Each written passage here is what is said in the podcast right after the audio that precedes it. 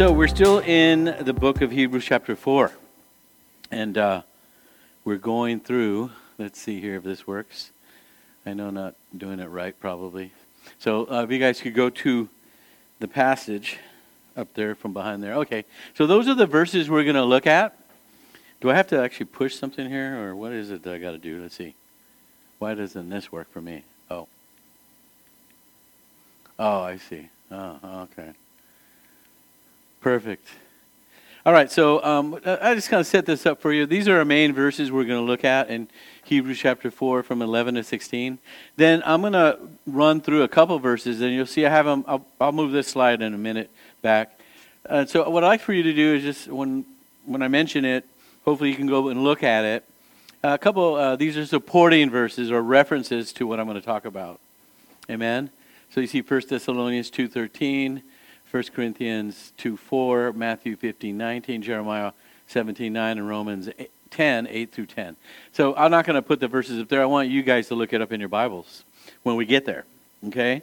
So my I got uh, I got a purpose on that. I'm doing it on purpose. I want us to be experts of being able to find our in our Bibles where we need to go. Amen. And then hopefully you can let your fingers do the walking, not just here today, but during the week when you study your Bible. Amen? So let's read this, if you don't mind standing with me, uh, from uh, verse twelve. Uh, I put eleven. Uh, let's see. Let me double check, because I have something different on my... So Hebrews four, and then we'll start at twelve. I think I put eleven up there, but I didn't mean that. So we're going to go back there. So... I'll get it together here at some point today.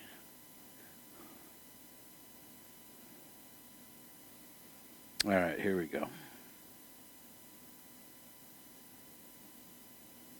So we're going to start at verse twelve.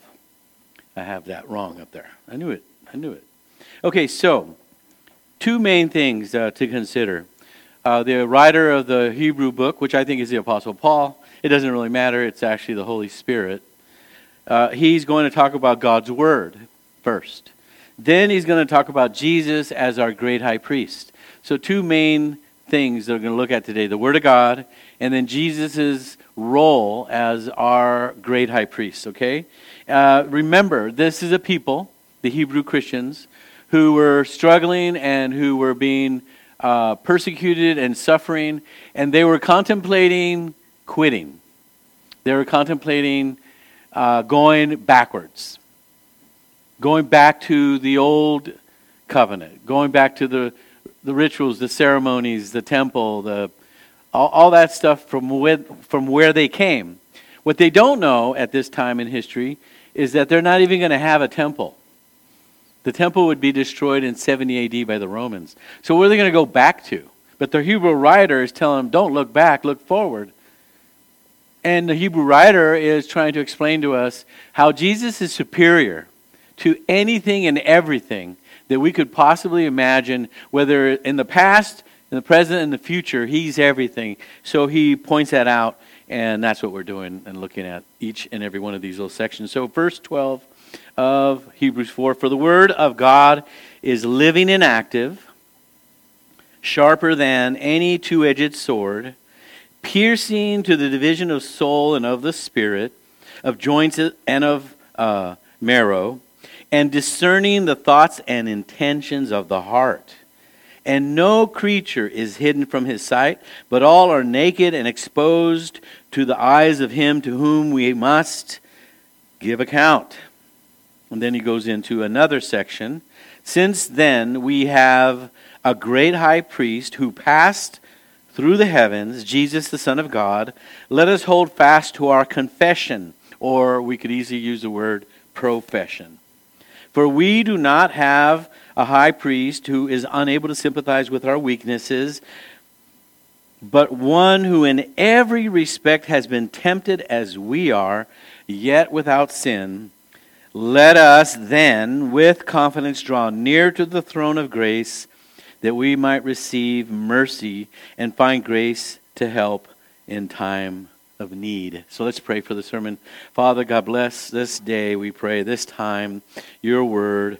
And we just thank you, Father, because we don't have to do this on our own. You, you promised to send us the Comforter, the Helper, the Holy Spirit, who would show us and teach us all things. And that's what we ask for this morning. In Jesus' name, amen. Go ahead and have a seat. So as I mentioned a minute ago, he, the, the writer of Hebrews is going to talk about God's Word first. So let's look at that. God's Word, mentioned here briefly, but nonetheless, saying it's living and active. The, the idea of it being living is that because Jesus is alive, amen, but that it has a it is a force in our in our lives when heard. It brings life. God's word brings life to those that believe. And it says it's active. The word here in the Greek for active is energy. It has, it has, it's active, it's powerful. It energizes. So we see it's living and it energizes. You ever had an energy drink? Are you one of those that will go get a Red Bull? Maybe, I don't know. I'm more of a coffee drinker, and that's kind of what peps me up a little bit, especially in the morning where I feel like a zombie. Well, sometimes in our lives, that's what we feel like. And you know what we need? We need a strong dose of the Word of God. Okay? So it tells us that it's sharper than any two-edged sword, piercing to division of the soul and the Uh, and of spirit, of joints and marrow, and it discerns the thoughts and intentions of the heart.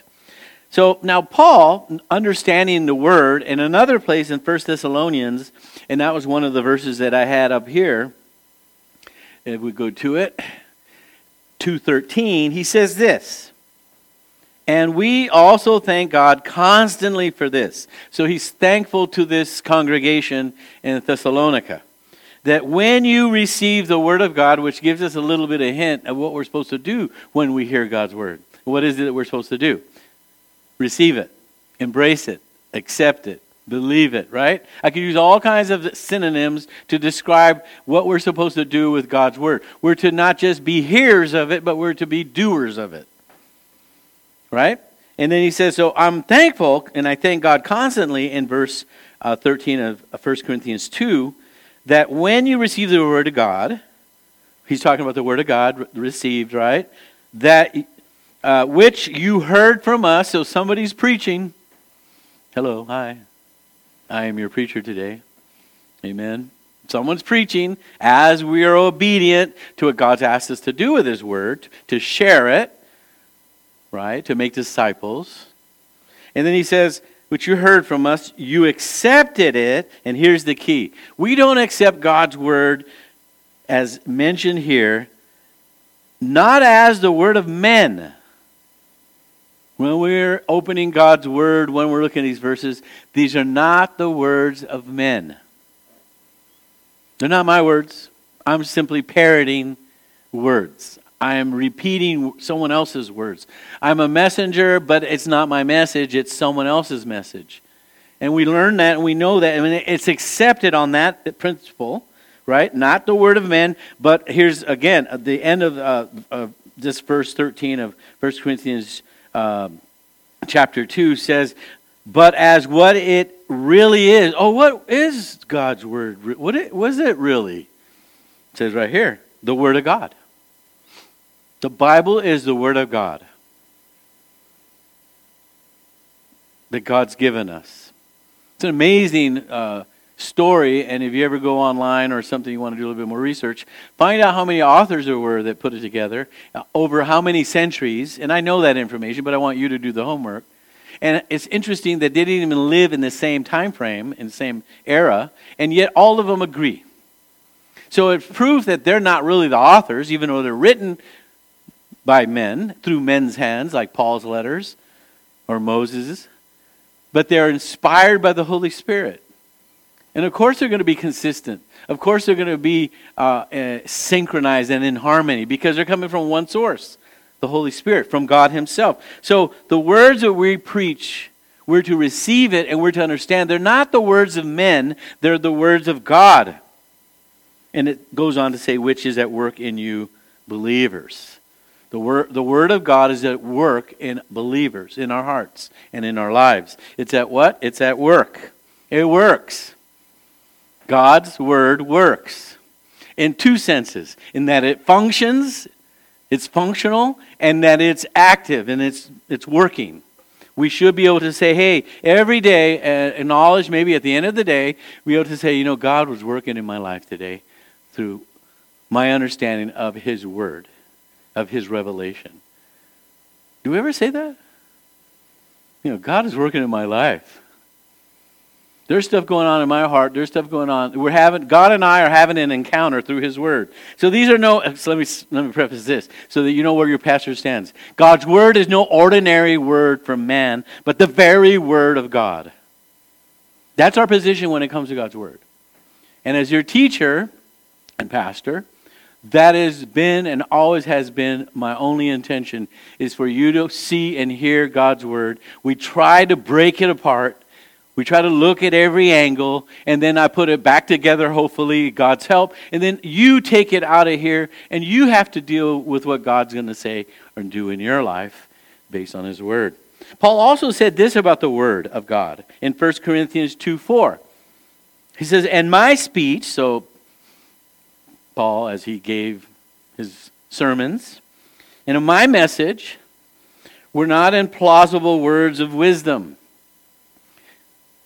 So these, this isn't, this message, and, and, and it's pretty obvious, I, I think, with me, and I want it to be, I, I don't claim to have some great words of wisdom. I dig and I search and I try to find examples and I try to explain, but that's not, my efforts aren't what counts. It's that when I give you the message, when you hear God's word, then it's God who's demonstrating power with the Holy Spirit. That's what he says. My message uh, and my speech were not in plausible words of wisdom, but in demonstration of the Spirit and power. So let's let's let's kind of settle on a couple things. The purpose of God's word is to have an effect upon your life. The purpose of the word of God is to have an effect upon you and upon your life. Now, I'll say this too, without any reservation. A lot of Christians do not spend enough time in God's word, period. Okay? Anybody say amen?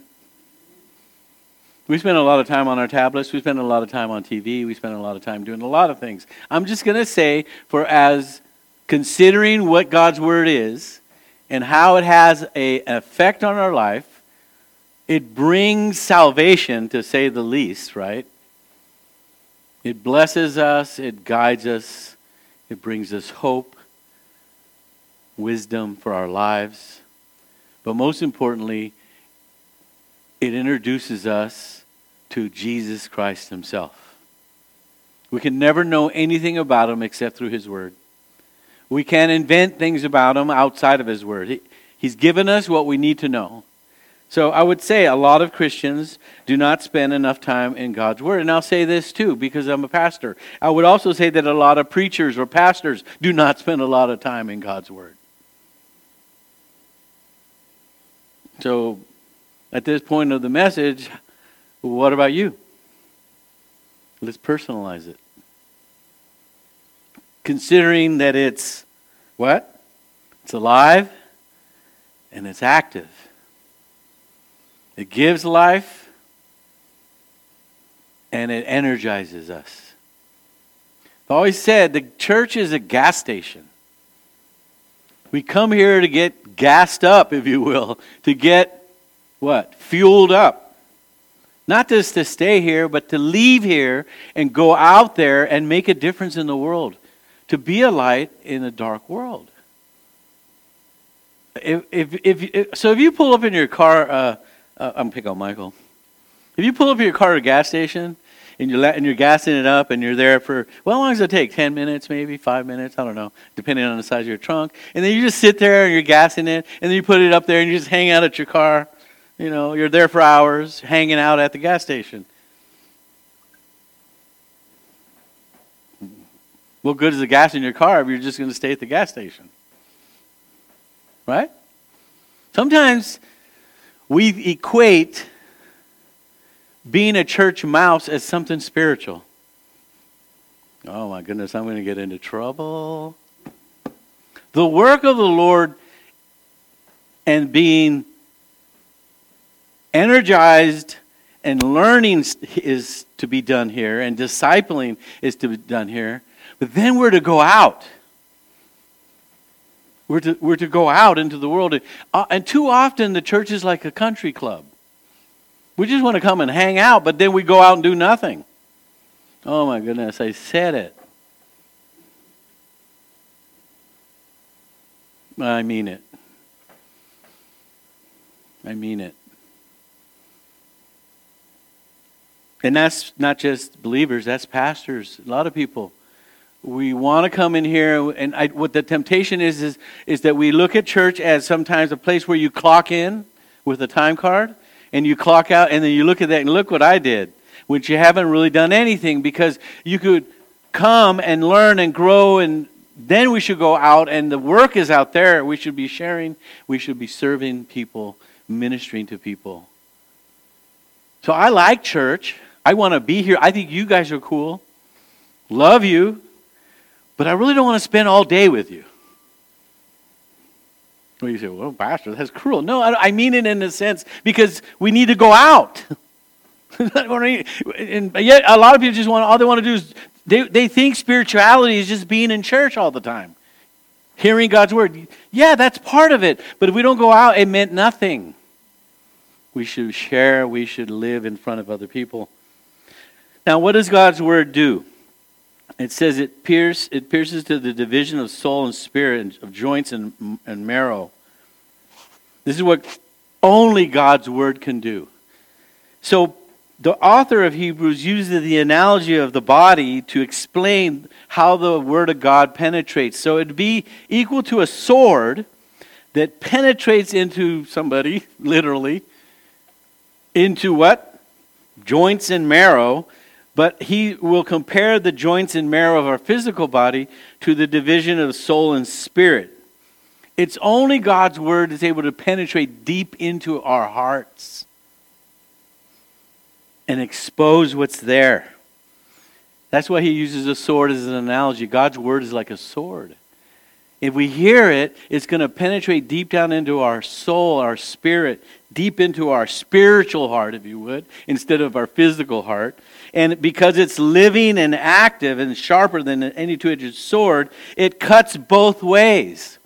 It cuts coming and going. So God's word is powerful. And what's the point of the sword penetrating deep into our hearts? To reach our hearts. And to discern the thoughts and intentions of the heart. Notice that in the verse, right? Go back to, you'll see it there.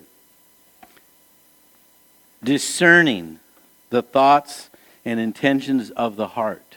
He will reveal to you your thoughts that you think are in secret, and your actual intentions that you think are hidden. Wow. Amen. I get it. It happens to me all the time. What's interesting is that the word discerning here of the thoughts and the intents of the heart, the Greek word, and I was really happy when I found this, for discerning actually means critic. Or, the, in Greek it's kritikos. Sounds like Spanish. K R I T I K O S. It, the word of God penetrates so deep, we can say to discern what? Our thoughts and our intentions of our heart, to criticize us at some level. In this particular case, because they were thinking about going back to the previous life they had. Think about it. What happens mostly today is that there are many critics of God's word. Well, I believe and I think it means, and we'll get into all kinds of arguments, and people will criticize God's word. But in actuality, it's God's word that is the critic of us. It criticizes you. It criticizes me. One of the things that Jesus said that the Holy Spirit would do would convince us of sin. That's where we get the word, we say it quite often in Christian circles, oh, I feel convicted. That's exactly the job of the Holy Spirit with God's word.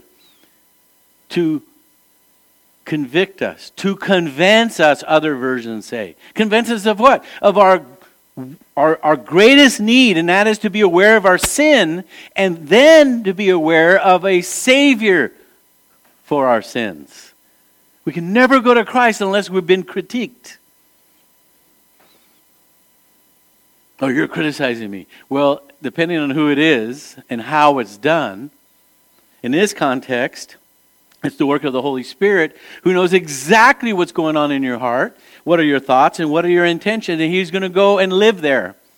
So the, the Word of God, we may ask, why is this one of the functions of God's Word? To deal with our hearts.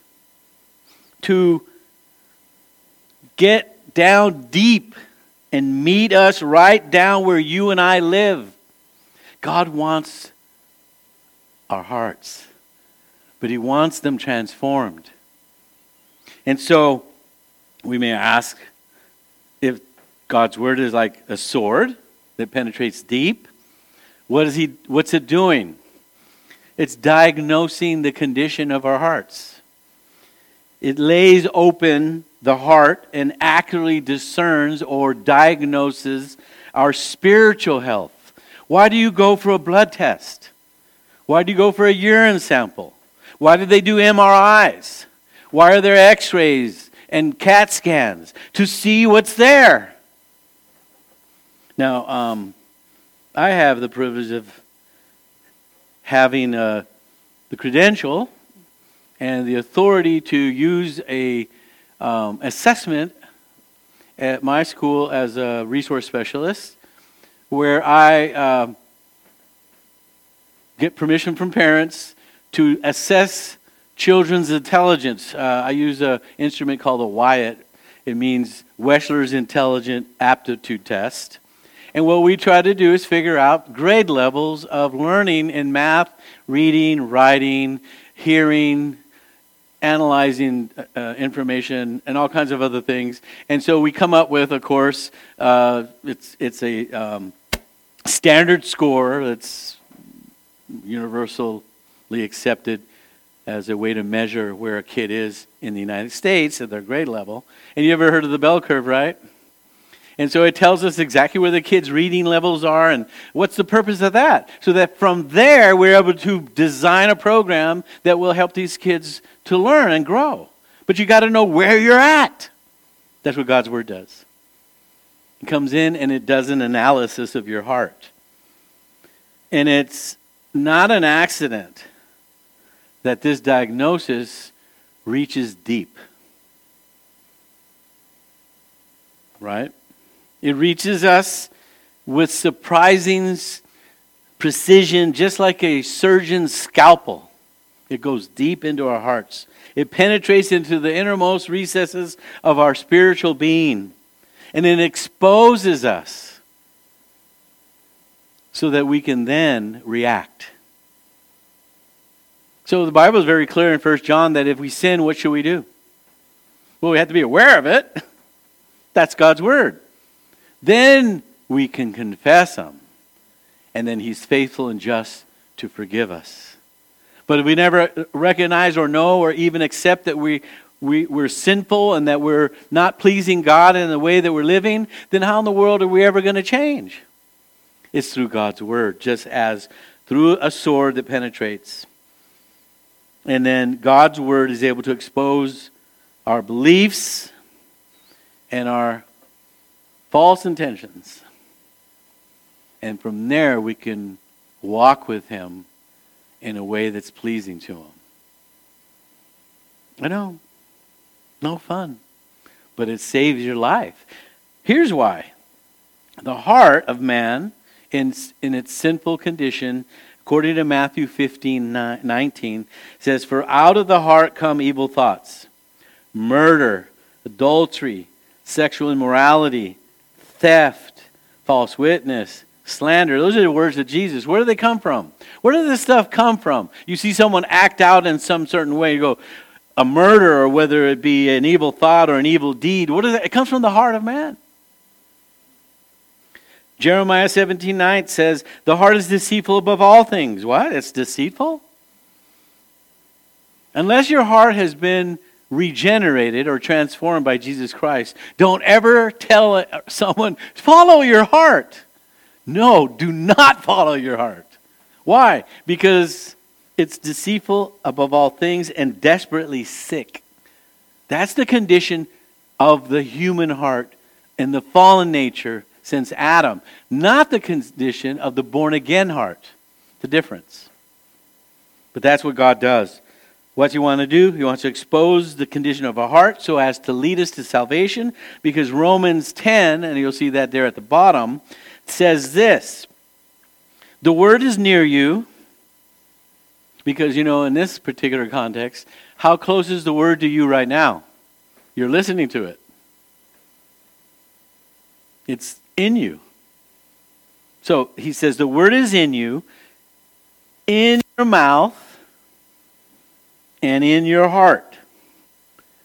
What does it mean? For out of the mouth, the, right, the word of faith that we proclaim comes from our heart. And then we profess it. So let me read this to you in context. It says, what shall we say? What, what does it say that the word is near you in your mouth and in your heart? That is the word of faith that we proclaim. Because if you confess with your mouth that Jesus Christ is Lord, well, we're, how can I confess that Jesus Christ is Lord? Well, because you believe in your heart that God raised Him from the dead, you will be saved. Now, why would we have to confess that Jesus is Lord? Because He rose from the dead. Why do we have to believe that He rose from the dead? Because why, then we have to ask, why did He die? Okay, I believe that He rose from the dead, but why did He rise from the dead? Because He died for us at Calvary's cross. He took our sins upon His body, the ones that we rightfully deserve to die for. He died for us in our place. So we're confessing with our mouth what we believe in our hearts, because our hearts have been penetrated by God's word. So people ask me all the time, well, how do I become a Christian? You have to listen. And then when God deals with your heart, you respond. Now, one of the responses is you say, I don't believe it. Okay, good luck to you. Or one of the other responses is, I believe it. And then, oh, blessings to you. So the deal here is that faith comes from hearing, and hearing the Word of God. Everything you do in this life, you heard it from someone and was taught it from someone, and you're doing it. Even learning how to lick a stamp and put it on an envelope. If people still use sna- uh, snail mail, I can't remember the last time I mailed something. Everything in this life we learn.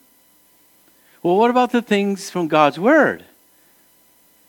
He wants us to act uh, by faith. So, faith that was proclaimed to us, that's being proclaimed to you today. If you confess with your mouth that Jesus is Lord, and you believe in your heart that He raised Him from the dead, you will be saved. For with the heart one believes and is justified.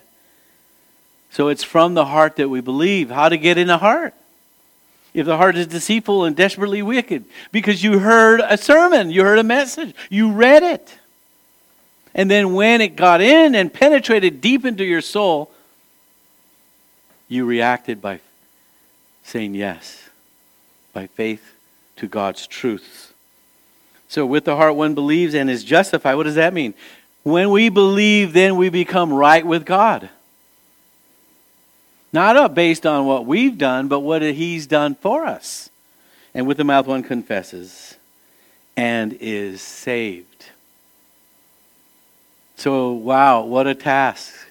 What do we have to do? We have to keep talking about God's Word. Getting down now to the latter part of Hebrews four, it says, no creature is hidden from His sight, but are all naked and exposed to the eyes of Him to whom we must give account. So no one's hidden from God is what it's telling us. He sees our heart. He knows how to touch our hearts. And we're going to have to give an account to how we respond to His touch. What did we do when He touched us? Now remember the context. These are people that the writer was trying to reach because they wanted to give up. And he's saying, God sees your heart that you want to give up. And I'm here to tell you why you shouldn't. That's what's going on here. I can just stop right now. He knows what's in your thoughts. He knows what's in your mind. And he brings a message of hope. And he brings a message to this group of people saying, don't go back to the old ways. Don't go back to rituals and ceremonies that don't have any power to save. Stay close to Jesus because he's better. He's superior. He's superior to the prophets. We saw that in chapter one. He's superior to Moses and to Joshua. He's superior to angels. We saw that also in the first couple chapters. He's superior to the Sabbath, which was a big deal for the Jews. And now he's going to tell us that he's superior and he's actually God's Word. Not the written Word, but the written Word is a reflection of the living Word, Jesus. So Jesus is the Word, become flesh and dwelt among us, as John's Gospel says. And now he's going to move to explain to us that Jesus is superior to the great high priest, which was started by Aaron. This is Moses' brother. He was the first high priest. But he's trying to say, don't give up. Don't go back. Hang on to Jesus. He's the bestest, you could say. Right? And then he jumps into that, and I'm almost done. Since then, we have a great high priest who has passed through the heavens, Jesus the Son of God. Let us hold fast to our confession. Let us hold fast to our faith. That's what he's saying. What do you mean we have a great high priest who has passed through the heavens? Yes, because yes, he, he was crucified. Yes, he did die. Yes, he was in that tomb for three days. But he rose from the dead, and after forty days or so of hanging out with his disciples, training them a little bit more, he ascended into heaven, and he sits at the right-hand side, uh, side of the Father, and he ever lives to make intercession for us as our great high priest, as our mediator, our lawyer, if you would. Since we have him sitting at the right hand of the Father, and his duty there, his, his thing right now, is to intercede on our behalf, we should be encouraged. That's what he's saying. No other high priest was called great, and no other high priest ever passed through the heavens, that is, returned to, this, to the rightful place at the right hand of the Father.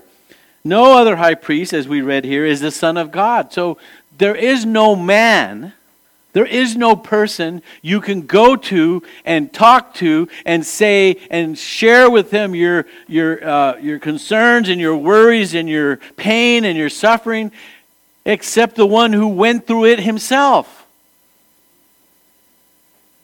That's why you should hold fast to your faith that you confess.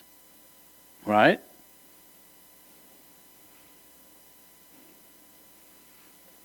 So, what kind of a high priest do we have? Verse fifteen says, we do not have a high priest who is unable to sympathize with our weaknesses. So we can say he's sympathetic with our what? Our weaknesses, our infirmities, our faults, our failures, our pain. We have a high priest who understands us. Why? Why can he say, oh, I know how you're feeling? Because he was tempted like we were, yet without sin. Right? He had to be where we are in order that he might understand us and sympathize with us. So we can go not to some earthly priest, Well, we can go directly into heaven to the great high priest, and it says that he understands us. He's able to sympathize with our weaknesses. He knows us. So how much more should we be encouraged in those difficult moments when we need help to approach him? Well, much, much more, because we know that not only does he hear us, because why do we pray? We like to, as Christians, we like, always like to say, I'll pray for you. But do you? I'll pray for you. It sounds spiritual. You look real cool to me when you say, I'll pray for you, Pastor. I sure hope you're doing it. You look like a Christian. You talk like one, but are you actually praying? Because you would pray if you knew he heard you. It's who's hearing you that matters. Not that you're praying, but the praying matters because of who you're praying to. And the one thing that we know, that is he hears us. But that's not enough. And they're like, oh yeah, I mean, I feel you, Tanya. I feel you. You're like, Pastor Robert, like, can you like, can you do anything about it? Well, I understand. Cool, but can you like make any changes, or do you have any kind of like uh, power or anything? Well, not really. I mean, I'm just a human. God bless you. No, this one, high, great high priest, he hears us, he understands us, he sympathizes with us, he has compassion, but greater than all that is that he has the power to do something about it. He's almighty, he's miraculous, he's wonderful, he's able to act and do something for us. That's why we shouldn't go backwards. That's why we should continue to move forward. Yeah. He understands us. So, what does that make me do? Read on verse sixteen and we'll wrap it up with this. So, being the compassionate high priest who intercedes on our behalf, because he sits at the right hand of the Father in glory, having defeated death and is victorious, because of that, let us then with confidence draw near to the throne of grace. So let's approach him. We have access. Not just to anyone, to him, the, the great high priest who understands us and sympathizes us and has the power to, to make a difference in our lives. So let's have, it's an invitation. An invitation to do what? To, to draw near to the throne of grace. What kind of throne is it? It's a throne of grace. It's a, a throne of mercy. All right? We can come boldly, as the old King James says, instead of confidence, to receive mercy and to find grace when, when, when, look at the end, in time of need. You need him, he's available. With grace and mercy. Amen? We don't come before him boldly uh, and or proudly or arrogantly. We don't. We come consistently. We come without reservation. We come to him uh, without fancy words. We come freely. Uh, we come persistently also, continually, whenever we have a need. Wow. This is why, for me, Jesus makes all the logical sense. And if you study world religions, no one has this except the Christian faith. I lived in Iz- in Izmir, Turkey. I had many conversations with Muslims. They don't know they're going to heaven. They have to earn it. They're going to have no security. Their God is a God always of judgment. So how do you know all this? Because I, I lived there I, I, for the years. I have, I'm just saying, go and study them. This is the only one where God himself lowers himself to our level to take us up to his. And he's merciful and understanding, gracious, loving, and he gave his life for those that he loved. His love's not a spoken or poetic love. It is a love in action. That's why he went to the cross, and that's why he suffered that cruel death, so that we wouldn't have to. You won't find it anywhere. At all. All other religions are worked based on works, on merit, and have no guarantee. It's a points system. And you never know if you had enough points. That would be the worst kind of game to play. Can you imagine playing on a, on a video game and you never know if you have enough points?